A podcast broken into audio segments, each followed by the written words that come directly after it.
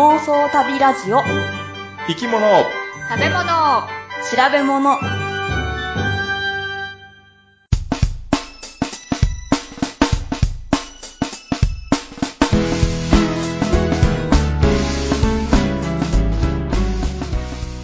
この番組は世界中の見てみたい生き物、食べてみたい料理、訪れてみたい国について、なかなかそのチャンスのない3人が調べたことをもとに妄想力を働かせながら語り合うラジオ番組です。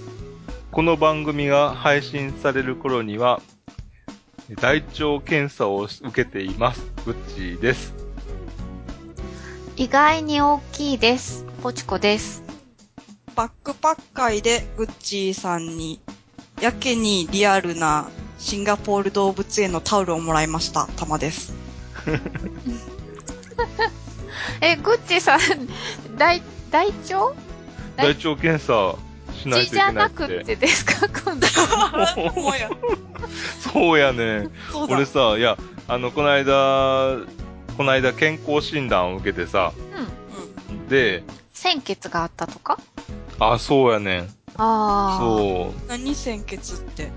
検便で、うんうん、血が出てますよって、いう検査の結果が出て、大腸検査受けてくださいって言われて。でも味は関係ない？うん、そう、私も思いました。そうやね。で、いや一応地持ちですって言ってんけど、まあ今回初めて出てさ。まあ、去年一昨年も一応ね字はあってんけど、でもちょっと悪化してたからねかもしれないかも、いやでもちょっと薬でだいぶね収まってはいたとは思うねんけど、まあでもそれでも、内部大丈夫ですねと、血液がまあ字でが原因でしょうねっていうような結果を望んで。ああ、お墨付きが欲しいですね。うん、まあ、まあ一応ね、なんていうの、あれに出てるからさ、まあ、出てこようかなと思ってはいんねんけど。でも、大腸検査って、お尻の方から入れるんですよね。そう。なんか、管みたいなの入れるの？そう、管、カメラ。カメラが入んの？ああ、そっかそっか。胃カメラはね、ガーッと飲んでるからいいけど、大腸カメラもあるよ。結構辛いらしいですよね。前の日は朝昼晩と病院で支給される食事を取らないといけないね。なんかおかゆみたいなやつ。そう。で、晩の8時ぐらいになったら下剤をぐっと飲んで、で次の日はもう朝からもう下剤飲みまくりで、もうシャーシャーになるぐらいまで飲まないといけないって。だって空っぽにしないとね。そう。観察できないから。そっか。そう。それでようやく観察ができるらしいねんけど、大変やなと思いつつ、まあでも胃もやりの腸もやりのったら。まあ大体ね、いいとこわかるかなと。あ、胃カメラもやるんですか？あ、胃カメラもこの間やって、胃は大丈夫ですよって言われてるけど。ポチコさん何が？私が大きい。ポチコさんの身長が意外と大きいってこと？そうそう、意外に大きいってことです。ああ、確かに背でっかいよね。で、なんで巨大ではないんですけど。巨大ではないけど、声のイメージ的な。そうみたいです。声のイメージで、小さい人だって思ってる方が多いみたいで、だってもうリスやもん、ポチコさんは。十何センチぐらいな感じやで。全然そんなリスっぽくないですもんね。いや、この間、バックパッカーに、行った時も、結構何人かの方から大きいんですねって言われて、もっと小さい人だと思ってたって。あ、そうなんや。そっか、会ってみたら声と思った感じが違う。そうそうそうそう。うちさんなんか言われた？いや俺別に何も言われなかったな。タマさんはなんかうちはお一人の方にもうちょっとへんちくりんな感じって思われてたのかなっていう会話はあったどういうことやへんちくりんわかんないけどなんかそういう空気を感じたまあご本人はそんなことって言ってたけどねそうまあ、イメージ的にはそんなにあれだったんじゃない？ただのおっさんっていう感じでよかったんじゃないですか？ああ、ごっちさんっぽいし。ギャップはなかったかもしれない。ああ、思った通りのおじさんだったって。そうそうそう。思った通りのおじさん。で、タマさんは？あ、そうだよね。シンガポールのお土産を。ごっちさんに。うん、いただきました。多分同じだと思います。ジャングルの中に動物が、いろんな動物がいるんやけど、このね、右下に、これは何の動物を描いたんかさっぱりわからんけど、すごく怖い。何なんやろこれ。わかれへん。形容のしようが今見当たらなくて。何やろわからん。なんか野生人みたいな感じの。サイとかゾウはわかるの。うん。ヘビとかもわかるし、マントヒヒっぽいのもいるの。ゴリラもいたよね。ゴリラ、これゴリラもしかして。なんかゴリラいたよ。確かに。ほんまに？うん。なんかね、すごいおじさんみたいな顔してるの。あ、類人猿みたいな感じかな。そうそうそうそう。私ゴリラだなと思う。オランウータン？オランウータンかな、じゃあ。あれ？こんなんやったっけな。そう絶対色落ちするっていうそんな感じやもんな。色移りなり、色そうそうそうそう。使い古していくとちょうどビビッドな色がちょっと落ち着いてくるんじゃないの？ああ、いやでもずっとビビッドなままでいてほしいな。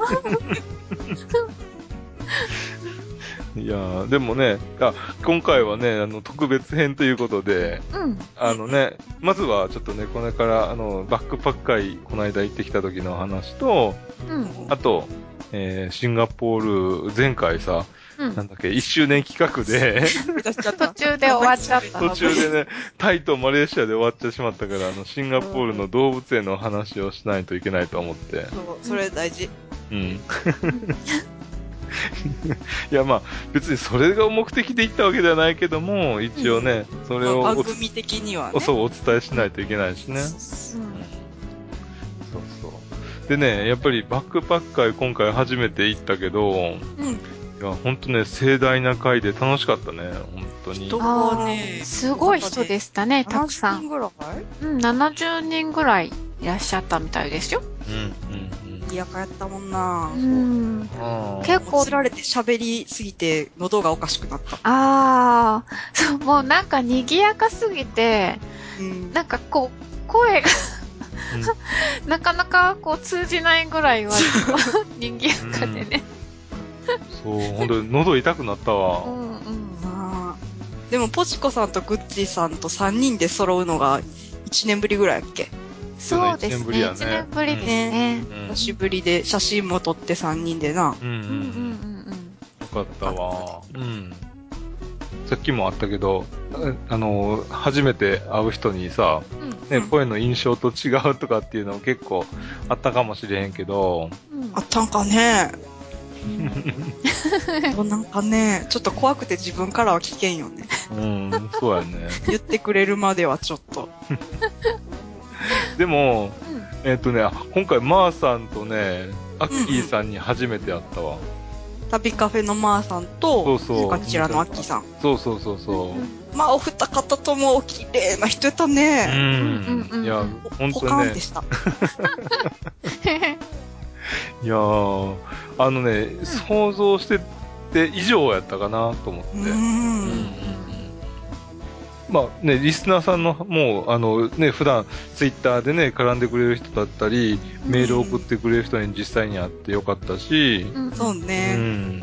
で、一般、リスナーという立場からするとさ、ね、アッキーさんとか、ね、マーさんは、俺はマーさん初めてだけど、ね、そうやってリスナー気分も味わえたしどっちも味わえたってことそうそうそうそうそう会いたかった人にも会えたもんな、うんうんうんうん、バックパック会の、まあ、一次会の中で、うんね、タマさんの実は結婚のそうそうお祝い会があったんですお祝いが一部ね企画としてあってねもう一部にしては盛大やったわほんまにびっくりした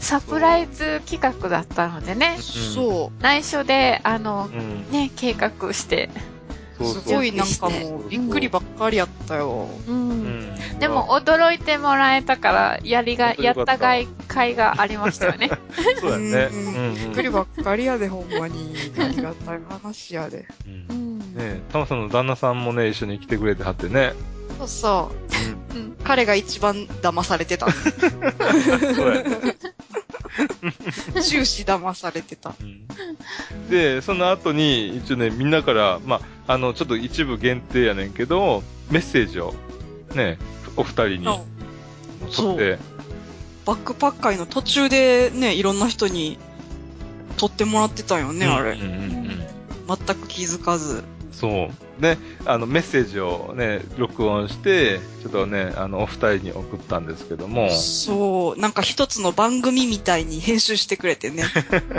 BGM もついててびっくりしたびっくりばっかりやでほんまいやー本当によかったね、うん、本当によかったよもう夫もすごい喜んで、うん、何回聞くねんっていう状態になってるからな30分ぐらいあんのにな、うん、あれ30分ぐらいの番組になってるよねそうそうそれぐらいほんまに嬉しいことやでうんまあね、そんなとこで、まあ、実際にお会いした、方とね本当に、あとまだお会いできてない方もいらっしゃるんですがぜひ、ね、メールだとかそういうのも送りつつね送っていただくと本当にね楽しいなと思うんで一応ね今回こうやって、クリスマス配信ということで考えてるんですけどもはい今日はクリスマスです25日そうもう下剤乗ってゲーゲーやってるとこやと思うけどクリスマスに検査するんですかうん辛いいやだって日程的にそれぐらいしかなくてさじゃあケーキもチキンも食べてないってことですか、うん、23に食べる予定してる3に食べる前倒しないそうそうそうそうああそれはそれは。24日はレトルトのちょっとしたあれを食べて。おかゆ。そうもう夜8時になったら下剤飲まないからな。辛い。サンタさんってなるな。うん。でサンタさんにはでも返信するんですか？今頃返信してるのかな？あそうかもしれんね。うん。うん。もううん、お腹痛いながら多分そんなサンタさんお子さんたちのためにそうやねうんプレゼント多分もうね上の子はもうでもかなり怪しんでるっていうかもう多分うんでもそんなこと言ったらプレゼント来へんでって言ってあるから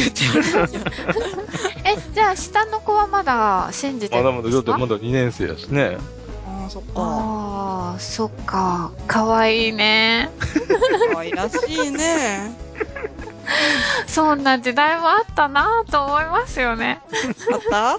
信じとった？私も信じてましたよ。私ね、うん、サンタさんは6番町にいるってずっと思ってた。どういうことね、6番町っていうところがあるんですよ名古屋には地下鉄の駅があるところなんですけど、うん、そこの駅のそばにユニーっていう何ですかダイエーみたいな感じダイエーだったらわかりますかね、うん、スーパー、うん、そういうのが今もないんですけど昔あったんですよ、うんうん、でプレゼントをもらった時に母が早くプレゼント開けなさいって言われたの、うん、で開けて、で早くなんか服だったのね、うん、早く着てみなさいって言うから、なんでかなと思って聞いてたら、あのね、サンタさんはね、明日までね、6番町にいるから、もしサイズが合わなかったら、じゃあサンタさんは取り替えてくれるって言って、待っててくれてるから、6番町に。言って待ってる人。そう。だから、早くちょっと着てみなさいって言われて。だから、そうか、サンタさんはクリスマスの間中は、6番町で待機してるんだって思って。一応ほら、配った後、みんなの、もし、ほら、合わなかった場合の、ね、取り替えとかするために、次の日までいてくれてるんだ、6番町に。ってずっと思ってました。すごい優しいサンタさんやね。うん。出っ放しじゃないぞと、うん。そう。ちゃんと最後までアフターフォローもします。まあしてくれるやな。親切や。それはいつまで思ってた？6番長。こうどうかな、小学校2年3年生ぐらいかな、うん、ぐらいまでは思ってましたね。うん。でももうね、うん、上の子もさ、いやそんなこと言うんやったらもうサンタさん来ないよって言ったら、まあ素直ってどうかわからんけど、きっとわかるんじゃないですか。お姉ちゃんだから弟のためにそんなことを言っちゃダメなんだって、本当に素直に信じてる弟の夢を壊しちゃいけないんだって多分分かって、なんかね。偉いな。そう。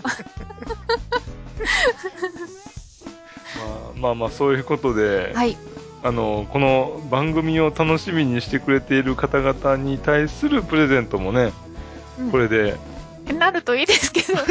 ちょっと今不安に陥ったんやけど。なんやこれっていう、まだ時間じゃないのにっていうか10日じゃないのにっていう。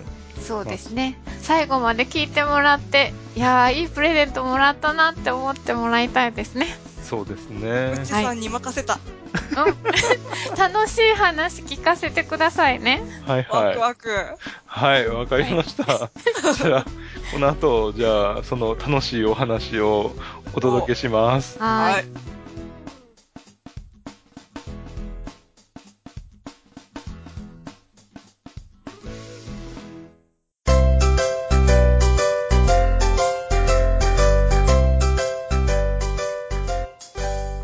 前回タイとマレーシアのお話をさせてもらったと思うんですけども、まずタイで、ダイビングの免許を取って、でその後マレーシアのマラッカに移動して、ババニュニャミュージアムだとか、あとね、夜市にね、行って、カラオケ大会。そう、カラオケ大会見学したり、っていうのをね、お話しさせてもらったと思うんですけども、で、今回はね、ちょっとその続きを、ね、それこそね、シンガポールの動物園に行ったお話をしたいなと思うんですが、マレーシアからさ、シンガポールに移動するのが、ちょうどね、バスで移動してんけど、最初にさ、このマラッカに着いた時に、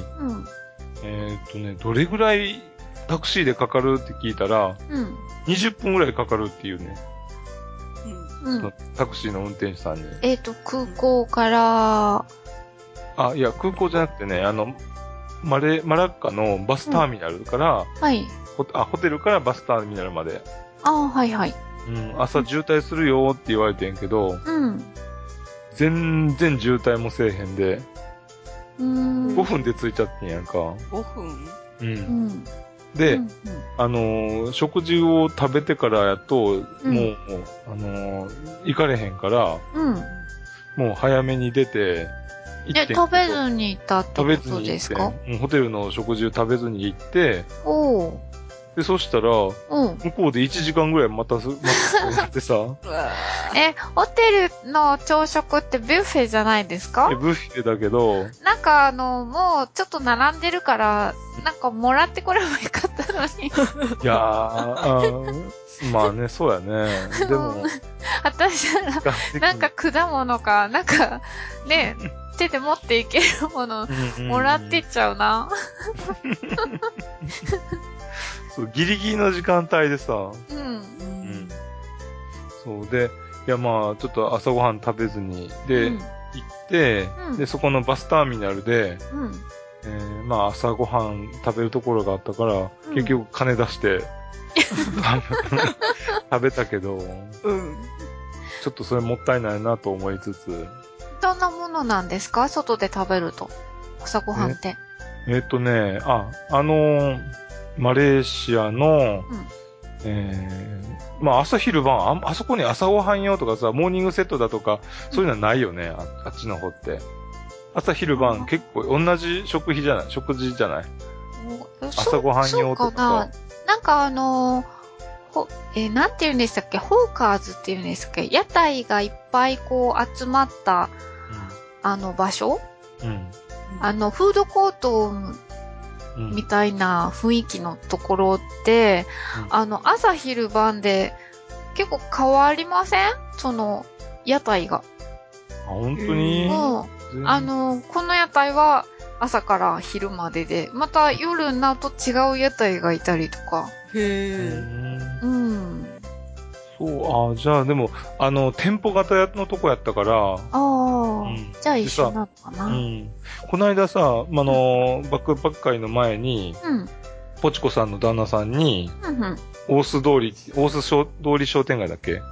大須の商店街です。あ、そうそう、あ、大須の商店街。大須通りじゃなくて、そうか。大須の商店街。通りは、万象寺か、うん、なんだったっけ、なんとか通りとか。うんうんうん、あ、そうそう。でも、うん。大須の、商店街をさ、ぐるーっとこう、ま、一緒に、ちょっと、案内してもらってさ。あ、そうですか。うん。で、うん、ブラジル屋台っていうかさ、ブラジル屋台みたいな、そんなあって。鶏肉焼いてるところね。そうそうそうそう。ああ、そこ美味しいんですよね。うん。でも、そんな感じ。そんな感じ。ああ、わかります、わかります。イメージ的にはさ、ブラジルって言ってるけど、うん、なんか、ミドルイーストっぽい感じ。東南アジアっていうかさ。あれの、お肉の横に、なんか、パラパラのご飯でも添えてくれたら、もう、そんな感じですよね。うん。うん。東南アジアっぽい感じがするかなと思って。うんうん、あんな感じの、うん、朝からあんな感じだった。ああ、朝から肉を。辛いな。うんうん。なんで、うん、まあ、あんなとこでちょっと食べて、うん、で、その後、バスに乗って。よく考えてみれば、うん、陸路で、国境を越えるのって、今回初めてやってん。うん。おー。ね、なんか今まではなんで、飛行機でしか越えたことなかったかなと思って。うんうん。でさ、一応ね、マレーシアからシンガポールに、うん、マレーシア出国、シンガポール入国の、そのコツっていうかさ、うん、今回ちょっと編み出したというか、編み出したの？発見したからさ。ああ、何それ。はいはいはい、参考のために。そう、バスで移動するってさ、うんうん、バスで一回、うん、マレーシアのジョホールバルで、うん一回バス降りて、うんうんマレーシアを出国する審査を受けんねやんか、うんうん。で、出国審査を受けて、そのまま降りてって、うんまたもう一回バスに乗って、うん、で、ジョホール水道を通るねん。うん、で、その後、ジョホール水道を、通った後に、うん、今度、シンガポールに入国する審査を受けんねんけど、で、その入国審査を受けた後、またもう一回バス乗って行くっていうのが、まあ普通やねんけど。うん。で、前回も言った通り。うんうん、乗り遅れちゃったんだ。そうそう。乗り遅れたってこう置いとくれたっていうかさ。出国するのってさ、基本的に、まあまあ、出てってくれって感じじゃない？うん、そうですね。うん。うん。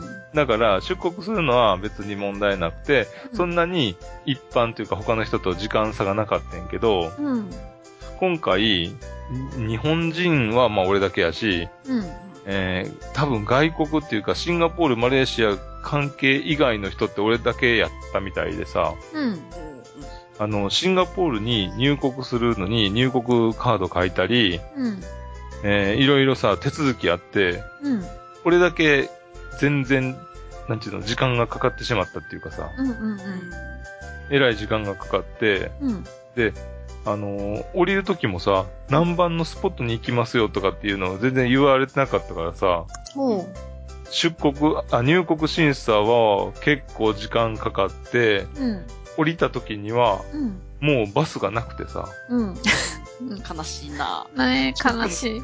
近くの人にね、ちょっと聞こうかなと。うん、でも、見渡す限りもう、俺の乗ってたバスはないから。悲しいなぁ。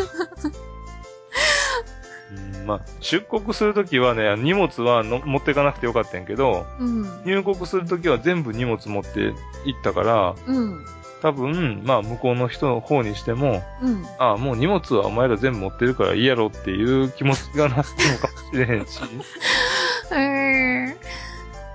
うん、まあでも、ね、今回最初に行きたいなと思ったのはやっぱりシンガポール動物園やったから、うんうん、入国、の審査終わって、うん入国してすぐのその国境のところの方が動物園に近かったから、うん、まあまあ時間のロスにならずに済んだかなと。うんうんうん、ああバスの目的地まで行っちゃってから動物園に行くより？うんそうそう。あそうただね、うんまあ、シンガポール動物園に行くと思ってんけど、うんうん、両替所がなくてさ。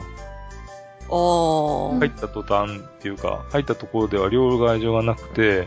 おその国境のところにはないんですか？ないない。空港だったらあるのにね。うん。うん、いや、もしかしたらあったんかもしれへんけど、うん、でも、うん、全然わからんかった。なので、うん、現金持たずにタクシーに乗ってさ、うん、まず、まあカードが、シンガポール入ればすぐカード使えるからさ、うんうんうん、カード使えるかって聞いて、うん、あ使えるっていうで動物園までお願いしますっていう風に言って、うん、OK 出たタクシーに乗ってさ、うんうん、出てんけど、うん、でいや動物園についても両替所ないやろなと思ってそうねだいたい地元の人が来るようなとこだもんねそうそうそうそう観光地じゃなくて、うん、入れないよね、うんうん、だからいやまずちょっと両替所に寄ってほしいと、うんうん、で両替所に寄ってもらって1万円分だけ買えて、うんうんうん、まあちょっとねレート高かったけどね、うん、でもまあまあなんとか変えて、現金をゲットしつつ、うん、で、カードでタクシー払って、うん、シンガポール動物園まで行って、うんうん、動物を見ることができてんけど、うん、で、こっからがメインでいいんですかね。はい。そんなんじゃないんですかやっと着きました。やっと着きました、ね。着いた。着いたよ。でね、うん、シンガポール動物園はさ、うん、檻がね、少ないね。まあ、ほぼないって言ってもいいかな。檻がないってどうするん出るやん。うん。じゃあね、ある程度さ、その、溝を作って、うん、それより、外に出ないようにするっていうか、うん、金網越しに見るんじゃなくて、うん直接見えるっていう、そういう感じ。これでさ、例えばうん上野動物園でさ、うん、動物の写真撮ろうと思ったらさ、うん、絶対手前に金網が入るやん。ああ、うんうん。うん、でも、それがないね。へえ。なるほどな。その代わり、距離があるんですか？溝があるってことは、普通の金網のこう、ケージよりは、広めのスペースが必要ですよね。うん、まあそうやね。多少距離はあるけど、うんうん、手前に出てくるようにしたりとかさ、そういう工夫はしてるかな。でね、うん、入ったらね、まあまあ一番最初に見るのがね、ツリートップトレイルっていうそういう場所があって。ツリートップ？うん。木の上、うん、上っていうか、うん。木の頂上みたいな。そう。を歩く。そう。はい。高さ5メートルぐらいかな。うん、うん。のとこに、下に木が植えられてたり、うん、下に池があったり、して、そこで、ワニがいたり。はあ。足の下に。そう。でね。楽しそう。うん、うん。で、あたかも、まあ、木の、頂上というか、トップに、を歩いてるような感じで見えるっていう、そういうのがあったんやけど。ああ。でも、最初、その、ツリートップトレイルを、という名前を聞いたときには、もっと、なんていうの、ボルネオ島とかさ、あっちの、釣り橋みたいな形で、木の上を渡っていくようなイメージやってんけど、まあ、そういう感じではなくて、それこそ、なんていうの、ちょっとした広い道を、その下に、見下ろすっていう、そんな感じでさ、まあ、もうちょっと、思った以上、ところではなかったけども、でも結構楽しかった。へー。いいな、それ。うん、真上から見るのってあんまりないですよね。そう。横よね。うん。そうやね。だからそういった形では一つは面白いなと思ったけどね。だから見せ方っていうのが結構、他の世界の動物園とはちょっと違うのかもしれないと。でそこにいる、まあ動物園の中でもさ、ちょっと俺が今回注目してたのがさ、はいマレーバックやねん。ほう。バック。うん。夢のやつ。そう。うん、まあ、そのバックとはちょっと違うけども。違うんや。それはさ、夢を食べるやつやろ？うん。そう。それでも、夢を食べるバックは架空の生き物だね。ビジュアルはビジュアル。うん。マレーバックは白黒のさ。うん。ああ。それ。うん、それ。鼻が長いやつですよね。そう。うん、で、実はね、これね、前回、上野動物園で見てんねんけど。見たのに？うん。でも、マレー半島で見るマレーバックというの。本場ってこと？そう。本場は違うなって。本場は一緒やけどさ。実際どうやった？一緒やけど。すまんよ。でも、マレー半島でマレーバックを見たと。ちなみにグッチさん、はい、マレーグマは見ましたか？見たよ。見たの？マレーグマも見たよ。どうやった？普通の他のマレーグマとは違った本場。それも上野動物園で見たけど、マレーバックやった。あ、マレーグマやった。ちょっと違うのかな？いや、一緒やった。私もこの間、東山動物園で見ましたよ。マレーグマ。うちも見た、マレーグマ。ね、いるよね。いた。まあね、後で話そうとは思ってたけど。すいません。いや。基本的に、日本の動物園でも見れんね。日本の動物園ってすごいよ、本当に。いろんな種類あるし、それこそ見せ方ってさ、今もう日本の旭山動物園ってあるやん。行動展示っていう概念を使って、動物の行動、生態を、利用した見せ方っていうのがさ、例えばペンギンだって、毎日その餌を食べるためにその、移動をすると、その行動を、まあ一つのアトラクションにして、人の周りっていうかさ、その園内をぐるっと回るようにして、運動させるのかな？なんかそういう風にして移動させるっていう、そういうのが行動展示やし、アザラシだって、ちょっと面白そうな筒があったらその中を泳いでみたいっていう、そういうね、動機、うん、そういうのがあるから、その筒を透明にして、で、お客さんに見せると。そういうやり方は、まあ、日本の方が、まあ、進んでるかもしれんね。ただね、今回のマレーシア動物園は、全体的にやっぱり檻がないから、近くで見える感じがするし、写真撮るにしたって、邪魔なものがないよね。ああ、そうですね。で、まあまあ、マレーバクと、マレーグマ、これはやっぱりね、現地で見ることの見たぞという経験。そう。あのね、ステータスやね。ステータスなんだ。いつかなんかこう、見せびらかせる感じの時。そうやね。いや、ね、上野動物園、俺マレーバク見たって言ったら、何やねんと。俺はマレー半島でマレーバクを見たぞと。それもうなんやねんやけど。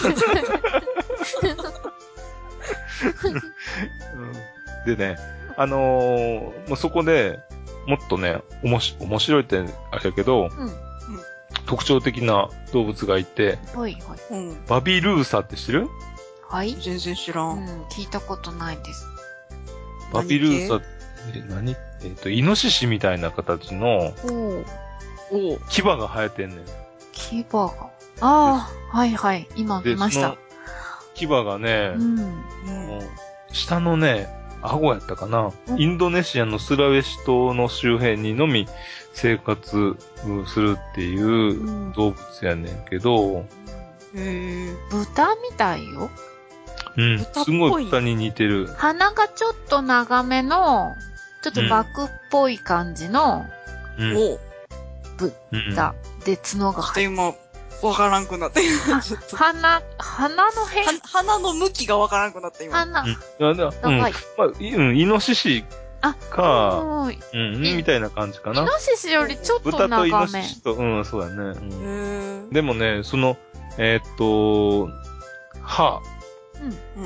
その歯がね、生えてんねんけど、歯の中の牙がどんどん伸びていくっていう、そういう種類やねん。これ止まらないんですか？止まらへんねん。それで、生え変わったりもしない。しなくて。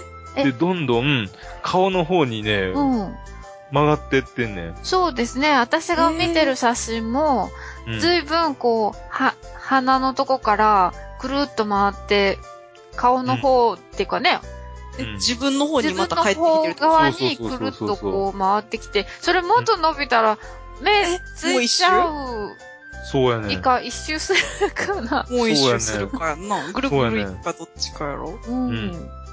長生きすればするほどどんどん自分の、それが剣士やねんけど、剣士が自分の、皮膚を貫いてぐーってどんどん自分の方に伸びてくんねん。怖いよ。骨格標本っていうのかさ、そういうのでは、もう完全に目をぐさって刺したような、そういう、骨格標本があって、目刺さっちゃったら困りますね、でも。なんかそんなん進化の過程でそんなんなくなりそうやのにな。それがな、結局さ、自然界ではそこまで長生きする個体が少ないんやと思うね。いい環境で育っちゃったら長生きするってこと？で、かつ、そんだけ長生きする前に、子供残すやん。だから、選択されるっていうことは、生まれてから生殖までの間の選択のはずやねん。生殖を終えた後に、どんだけ死ぬリスクが高くても、生殖までが、うまくいけば、それだけで、もう、生き残るっていうかさ。そもそも、なんか、以前聞いたんですけど、普通動物っていうのは、生殖活動ができなくなったら、だいたい死ぬものなんだそうですよね。人間だけが、生殖活動できなくなっても、長々と生きる。もの、動物だっていう話を聞いたことがあって、ちょっと考えちゃいましたけど、でも、まあ、ね、それはね、子供を育てるっていう期間が長いからね。あでも、子供が成人した後も、おばあちゃんとして、そしてひいおばあちゃんとしても生きてる人間はいいのかなとか思っちゃいました。だから結局、自然界ではもうそれまでに死んでしまうんじゃないかなと。そしてね、はい、シンガポール動物園のまあ、看板動物っていうかさ、というふうに数えられるのがね、ホワイトタイガー。ホワイトタイガー。このタオルにはいないね。あ、いないかな。あ、そっか。でも結構ね、ホワイトタイガー。あれはなんで白いの？あれはね、ベンガルトラの白変種っていうことで、アルビノではないねんけども、白い種類っていう、そういう、なんつうの、ベンガルトラ白変種っていう風に呼ばれてる。だから、まあね、通常の虎はさ、その黄色と黒のしましまやんか。それが、まあ、黒のしまはちゃんと残ってるけども、黄色の部分が白になったと。ホワイトタイガーっていうのはさ、結構、中華圏ではね、すごい珍重されてるね。なぜで、そのさ、中華圏では、五行説っていうのがあってさ、五行説の中の、東西南北を司る動物がいて、例えばさ、東は、青龍、龍。で、南が朱雀。なんとか朱雀門とかってあるじゃない？朱雀。ある。奈良にあるよ、朱雀門。そう。それ南が、南にある。南にあるやろ？南にある。で、西には白虎。で、北には玄武。あ、で、青龍は龍でしょ？龍。朱雀は、まあ、なんていう、クジャクみたいな、ザク？朱雀。なんか、鳳凰みたいな感じのやつですね。そう。で、白虎は、虎ね。で、白い虎ね。そう、ホワイトタイガー。で、玄武は、黒い亀。玄って、玄人の黒。に、武士の武ですか？違うか。玄武の武は武士の武。で、そうだね、東は青だし、南が赤で、西が白、そして北が黒っていう、そういう色の分類やし、それをね、春、夏、秋、冬に分けるっていうこともするねんけども、例えばね、青春ってあるやん。青春？青い春。青い春？それは春の、東の、東は青で春やし。で、龍なんですか？龍、そう。じゃあ、西が、西が夏？西がね、秋。西が秋。トンナンシャーペーで回ってくから。わかんないもん。グッチさん、ちょっと麻雀やった口ですかって今。そんなんがわかる、今ので。東が、そう、東が青で春や。次、南。下ね。下が、赤で、夏。で、西。左のところね。西が、白で秋。で、北が、黒で、冬やね。冬。で、白虎ってさ、は西の、白で、秋やね。で、北原白秋さんっているやん。それは、白の秋で、北原白秋やし。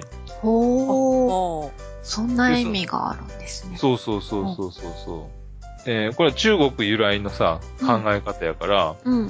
で、シンガポールだってさ、結構中国系っていうか。多いですもんね。多いから、まあそういったところから、ホワイトタイガーってさ、まあ、いわゆる白虎やでしょ。白虎。珍重されてるのかなと思って。なるほどな、うん。でも結構日本にもホワイトタイガーいっぱいいんねん。あ、そうなの？うん。私どっかで見たことありますもん。でしょ？うんうん。動物園？動物園。うん。うんうん。俺もね、子供の頃にさ、うん、宝塚ファミリーランド、今はもうないねんけど。ああ、もうないんか。ないんですか。なんかそれに衝撃を受けてしまった。宝塚ファミリーランドに行って、あって、で、うん、見た覚えはあんねんけど、うん、中華系の人たちにとってみれば、うん、ねえ、朱雀なんていないしさ、うんうん、昔の人は架空の動物やと思ってさ、作ったやつやんか。はあはあ、な、玄武も朱雀もさ、うん、竜やし、うん、いないでしょ？そうね。で、唯一白虎がいたわけよ。ああ。そうしたら歓喜するでしょ。おー、いる。ああ、いたいたーって感じ。ああ、なんか土の子みたいやな。あ、そうそうそうそう、そんな感じ。本当にいたんだっていう。ああ、そっか。感覚分かってもらえる？うん。だってもし、それは盛り上がる。うん、今竜とか見つけちゃったらさ、うん。おーって思うもんね。うん、うん。いたじゃんってなるやんな。うん。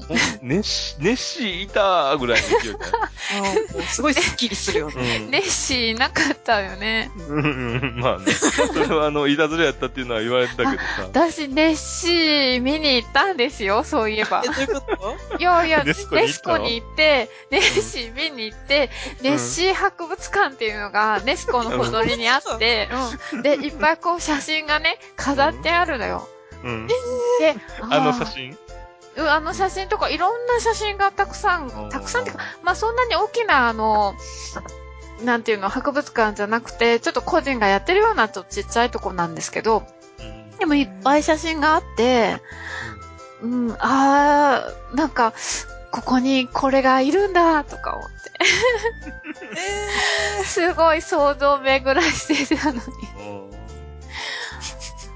ちょっとショックでした。まあ、それは思えばそこにあるからさ。人間の思いは全てを凌駕するから。でも、いたずらでしたってなっちゃうとね。めげるわな、さすがに。めげますよね。何のためにいたんだろうと思って。そこまで行くって結構な、あれやもんな。そう、かなりね、遠いんですよ。うん、そうなんや。そうそうそう。行くの大変だったのに。まあ、そういうこともあるかもしれんけど、でも、白虎はいたと。うん、そうですね。うん、伝説の生き物がいたという気持ちになれば、やっぱりちょっと興奮するよね。うん。うん、それはもうメインの動物として、こう、しっかり見てもらいたいよね。そうそうそう。意外と日本にもね、一時30何頭ぐらいいてさ。たまにいる、うん。結構いるね。なんか、あれやな、多すぎるとっていうやつ。そうそうそう。ありがたみがちょっと少ないような気がしないでもないけど。うん。うん、そんな、ネッシーが日本にな、うん、30頭もいたら、ちょっと。うん、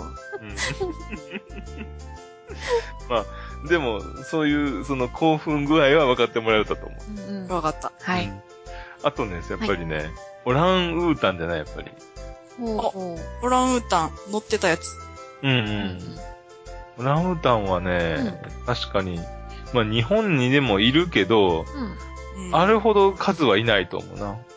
数？どのぐらいいるんですか？2、30頭はいたようにする。へぇ、うん。で、どっかを見れば、さ、普通、日本の動物園で見たら、うん、まあ、2、3頭でしょ？うん、うん。そうね。2、3頭を、動くのを待ってたらやっぱり2、30分かかるやん。うんうん。けど、もう2、30頭いるから、2、3分見れば、どっかもう絶対動いてるしさ、動いてるとこがわかるっていうかさ、うんうんうん、すごい動いてるとこが見られるのが楽しかった。ああ、それ。そう、動物園になんかちょっとシュンとするのは動いてないっていうのがある、ね。うん、まあそうやな。それはさ、うん、動物に動けっていうのはやっぱり酷やろうけど、うん、そう。1時間、ね、1日20時間寝てるような動物に対してっていうのかな。コアラにな。うん。でも、ね、そんだけ数いれば、うん、どっか、大学会から動いてるし。うんうん。2、30頭もいるってことはさ、どういうこの展示のされ方をしてるの？いやね、広い広場みたいに。うん。まあ、猿山じゃないけど、うん、ちょっとした丘、小高い丘のとこがあって、うんうん、で、そこからまあ、水かなんかで離されてんねんけど、うん、でその後、今度ロープが各木にさ、うん、結ばさってて、うん、で、うん、木の間を、うん、オランウータンは移動していくっていう、そんな感じだった。ロープで移動って手で持って移動するの？そう。ターザンみたいなもんですかね。うん。うん、そう。そんな感じだってね。楽しそうよ。うん。小学校の校庭にある運転みたいなやつ。ああ、はい。これを、こっち持ってから次左手、次右手っていう、そんな感じ。あとね、大コウモリっていうコウモリ。大コウモリ。あ、コウモリ書いてあった、そういえばタオルに。ああ、もういたような気がする。うんうん。ね、そのね、コウモリがね、飛ぶやん。飛んで、枝に着地っていうのがさ、うん、枝に捕まるところをビデオ撮影成功してさ。ああ、はい。見ました、グッチさんのビデオが。捕まるときってあれ、うん、逆さまになるの？うん。うん、大コウモリの着地風景を撮ったので、うんうん、興味ある方は、ある。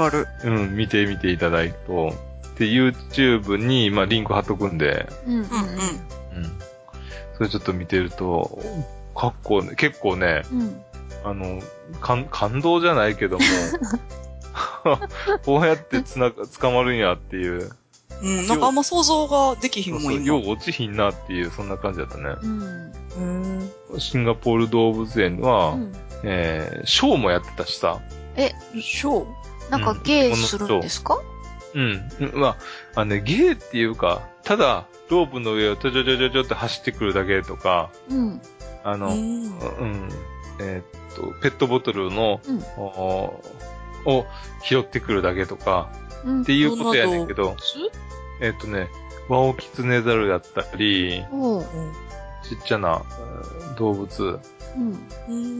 ニシキヘビもさ、お客さんに、首に巻いたりとか。でも、やらへんだけど、前にさ、ステージがあって、そこで、ショーをするねんけど、カワウソみたいなのがいたり、あと、大物もいたしさ。そのステージまで一本ロープが張ってて、そのロープをちょちょちょちょって歩いてやってくるとか、そんな風にして、で、ただ、ちょちょちょちょって歩いてるだけやねんけど、まあナレーターっていうかナレーションの人の、まあ、話芸で、かなり面白くなるっていうか。本当に見せ方やね、あれね。実際には、大したことをやってないねんけど、面白く見せるっていう、そういう技術がすごい長けてるなと思ったな。まあ、そんなとこで、まあ、シンガポールはね、やっぱり、今回物価が高いので、通貨型になってしまったんですけども、まあ、もう一日ぐらいいてもいいかなと思ったな。もう一日あったら何したかった？あとは博物館関係かな。博物館？どんな博物館があるんですか？ナショナルミュージアムだとか、あとはまあ、独立関係のやつだったかな。あとはね、水族館もあった。ナイトサファリかナイトなんとかってありますよね。そう。ナイトサファリはね、やっぱりその日の昼ぐらいに着いて、その日の晩のフライトやったから、ナイトサファリには行かれへんかってんけど、うん、ナイトサファリも面白いね。ねえ、夜に。カートみたいに乗ってさ、うん、ぐるーっと回って。おー。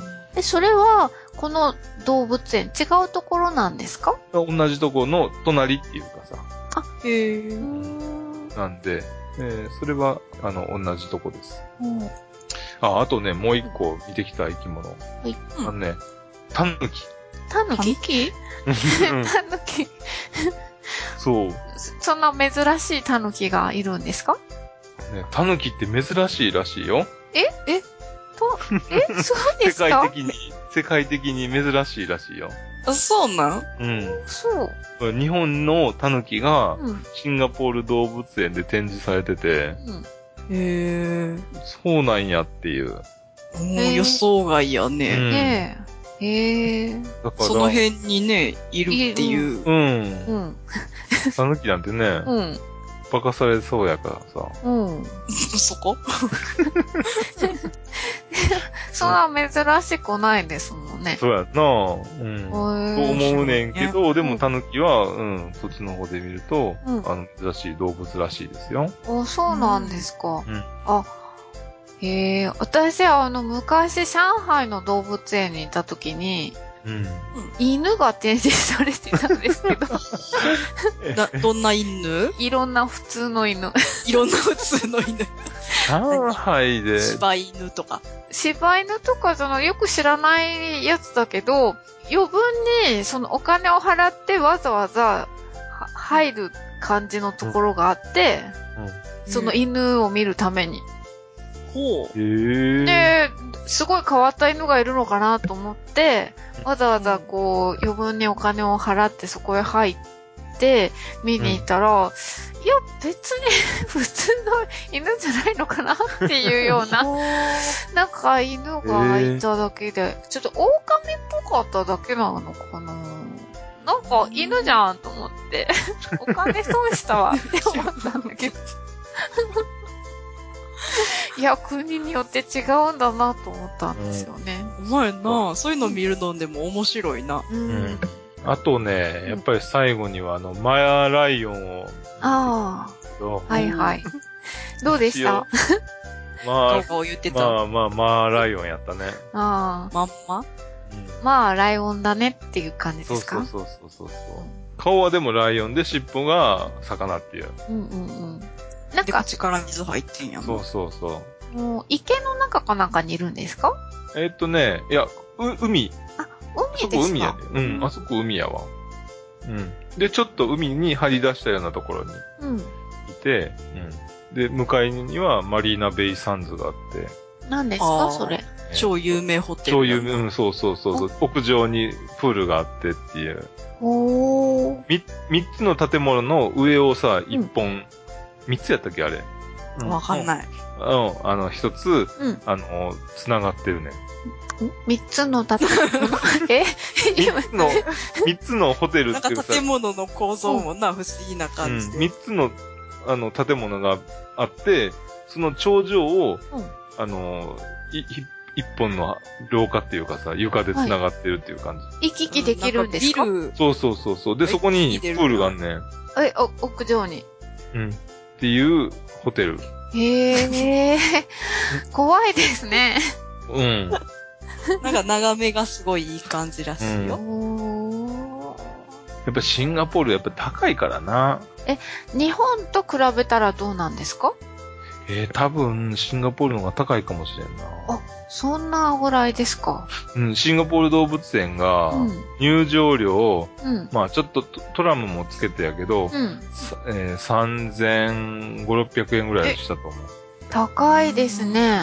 でしょ？ちょっとしたテーマパークですね。日本、旭山動物園だったら500円ぐらいじゃない？一応公共施設っていうか公共のあれやから。ああ、そっか。そうね、動物園ってそんなに高くないイメージがあるもんね。そうですね。動物園は安いですね。水族館は高いですけどね。そう。名古屋も東山は500円だったですよ。だけど、水族館は2000円ぐらい多分すると思うんですよね。そっか。うん。やっぱ維持費がかかるんですかね、水族館の方が。うん、いや、コアラの食費だってめっちゃかかるやん。うん、そうね、そういえば。でも結構いろんな企業とかが寄付してるのもあるみたいですよ、動物園とかって。うん。この間ね、近所のね、銀行の前を通ったら、なんかポスター貼ってあって、動物園定期っていうのがあって、うん、で、その、利子がつくじゃないですか。それの何%を東山動物園に寄付しますっていう。なんか今、利子なんてビビたるもんじゃない。まあ、ビビたるものですけど、でもまあ、その中からちょこっとでも、寄付をするという。今ほら、ボーナスシーズンじゃないですか。12月に入って。だから、ポスターがボーンと貼ってありましたよ。だからみんなで寄付しようとか、あと企業が寄付するとか、動物園のとこにも、この動物の食費は、どこどこさんから、寄付をいただいておりますとか書いてあったりしますもん。うん、ね、今回ね、はい、旅行自体もね、やっぱり楽しかったんけど、春から計画をしててさ、はい、その計画段階でね、いろいろ考えるのもすごい楽しかったなと思って。ああ、うん、行く前楽しいですね。そうね。当然行ってからも楽しいんやけども、ああ、ここで何しよう、ここで何々しようかなと、っていうのプラス、でも結局現地行ったらまた現地で面白いことあるんやろうなと思いつつ、を半々ぐらいにしてさ。ああ、じゃあグッチーさんはガチガチに計画を立てていくわけじゃなくて、調べるけれどもまあ半分ぐらい余裕を持たせて。基本的にはまあ交通だとか、あとケツが決まっているようなことは。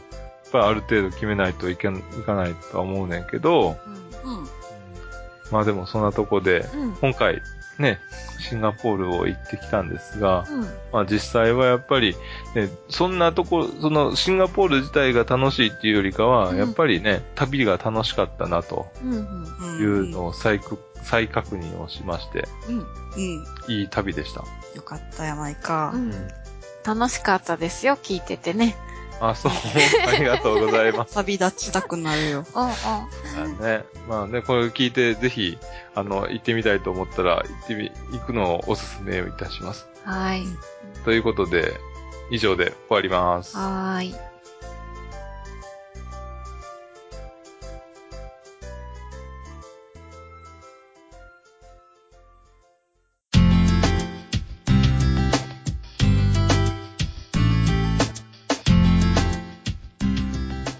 さてエンディングですが、今回も、メールをいただいておりますので、紹介して終わりたいと思います。はい。では一通ですけども、紹介します。こんにちは。初めてメールをしてみました。いつも3人のゆるい会話楽しみにしています。何度も聞き直して、なるほどなるほどと感心したり、3人の絶妙な掛け合いにムフムフ笑っています。ペンギンの回聞きました。ペンギンがウンチングスタイルで立っているといったあたりで、足を伸ばすことあるのを、そういえば泳いでいる時に足を伸ばしている気がすると言っていた声が聞こえていましたが、多分足の骨、膝の部分が曲がった状態で、皮膚の下に埋まっていて、足先だけが出ているのでは、だから足を伸ばすのは無理なんじゃないでしょうか。聞いていて、多分絶対勘違いしちゃってると気になったのでメールしちゃいました。これからも楽しみにしています。メールちょこちょこ送ります。よろしくお願いします。だっちゃんたぬきさんからです。はい、ありがとうございました。そうなんですよね。そうなんやね。そう、伸びないんですね。調べてみたら。思ってた。そう、私も伸びるんだと思って、伸びたり縮んだりするのかと思ってたら、違うんですね。だから辺ぽよぽよしてるからな、うん。そうそうそうそう。なんか調べてみたら伸びないらしいですね。うん。どっちも衝撃やん。うん。そうそうそうそう。ね。はい。ありがとうございます。ほんまにありがとうございます。もうこのまま恥をさらしていっていく危険があったから。本当にね。でも足伸ばしてお風呂に入ることないんやな。ねえ。はーっつって。たまには伸ばしたくなるよね。ああ、なりそうやんな。うん。足痺れちゃうしね。うん。筋肉結構ついてそうじゃない？したら。どうなんでしょう。でもペンギンって脂肪が多いって聞きますけどね。あ、そうなん。あ、だって油を昔は取るために。結構、ペンギン取って、ね、ペンギンが少なくなってたって言いますもんね。あ、毛皮だけじゃなくてか。うん。そうそう、南極に、なんか、なんていう、タンク？ドラム缶っていうか、の大きいようなのが残ってるんですって。昔は、そのペンギンを取って、でそこで煮て、油をこう採取してたらしいですよ。うん、だけど、その後、クジラが取れるようになったから、あ、クジラの方が大きいし、たくさん油取れるってなって、クジラにスイッチしたから、ペンギンは取らなくなったけど、結構油がついてるんじゃないですかね。ほう。うん。まあ、ペンギンとか、アザラシとかも油取られてたみたいですけどね。どっちもなんかこう、お腹周りはポテポテしてる。ポテポテしてる。やっぱりさ、寒いところの動物は、ちょっと脂肪がしっかり巻いて、保温力があるのかしら？さすがやな。やっぱり稚内人はいっぱい太ってるってことやね。あ、そうなん？そう。グッチーさんもってことですか？そうね、うん。ベルクマンの法則に成り立ってる。ああ、でかくなっていくんやもんな。うん。あ、そうか。だからこう人間もそうですか？今思ったんですけど、人間も北欧の人とか寒いとこの人って大きいですよね。オランダの人とか。うんうんうん、大きいな。だけど割と暑いとこの人の方がちっちゃめですよね。そんなイメージある。うん。そうか。東南アジアの人って割とちっちゃいですもんね。うん。マレーグマ的な感じでな、ちっちゃくなっていくもんな。うん。あ、そういうことかな。それ、人間もベルクマンの法則？いや、わからないけど、今、ふと思ったんですけど。それは、違うかな。メールをいただきまして、ありがとうございます。はい、ありがとうございました。これからもちょこちょこ送ってください。送ってください。他の方ももしなんか、あれ？おかしいぞっていうのがあったらね。うん、いっぱいありそう。はい、ぜひ。はい。ということで、はい、うん。はい。じゃあ、メールアドレスをお願いいたします。はい。メールアドレスは、妄想旅@gmail.com。mousoutabi@gmail.com です。待っております。待っております。さあ、なんか言い残したことないですか？いや、もう、それは、グッチさんに言ってあげたい。計何時間喋ったことかわからんけど大丈夫？はい。ないっすよ。もうこれで年を越していい？うん、もう終わりですよ、今年。いいかな？いいですよ。それでは、次回ね、1月10日にお会いをしましょう。では、よろしく、さようなら。さようなら。良いお年を。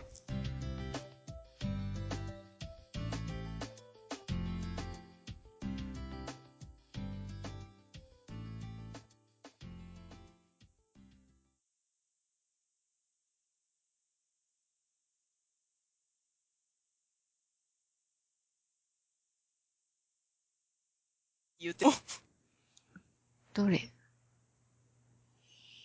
あ、これ寝息？うん。おい、グッチーさん突然出たな。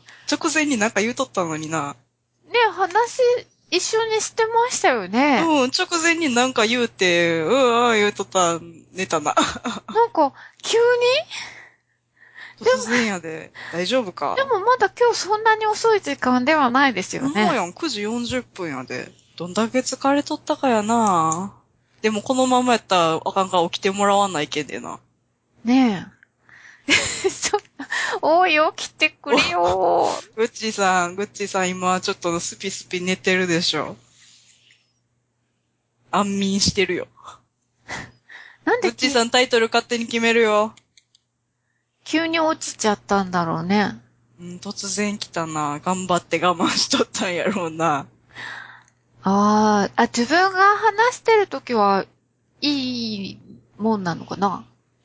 ある程度気張るからな。うん。あ、だからさ、最後の、メールも、うんうん、俺が読むわ、みたいな、言ったのかな。そんな、思った。あれ、聞いてたら寝ちゃうな、とか思った。かもしれんな。お前は。これ、もうタイトルはまた後でどうにもできるけど、グッチさんに今起きてもらわんとちょっとな。どうする？このままでも切っちゃう。でも、起きるの待って。でも、どうしようか。グッチさん、タイトルどうする？グッチさんタイトル何にする？タイトル、クリスマス特別編、グッチ、旅の話を何する？決めて。旅の話を、じゃじゃじゃんはいい。それは却下します。クリスマス特別編はそれでいい。その後、グッチの後。何がいい？何やろな。グッチ、前のやつがあれやろ？グッチ10年ぶりに一人旅をするやったやろ？次は？何する？第2弾にしときますか？同じのの。なんやろね。うち、さっき旅の話を出てたかな。旅の話を喋り尽くすか。でも、グッチ喋り疲れて寝るっていうのもいいと思うんですけど。この番組は、バックパッカーを応援するたびたびプロジェクトの提供でお送りしました。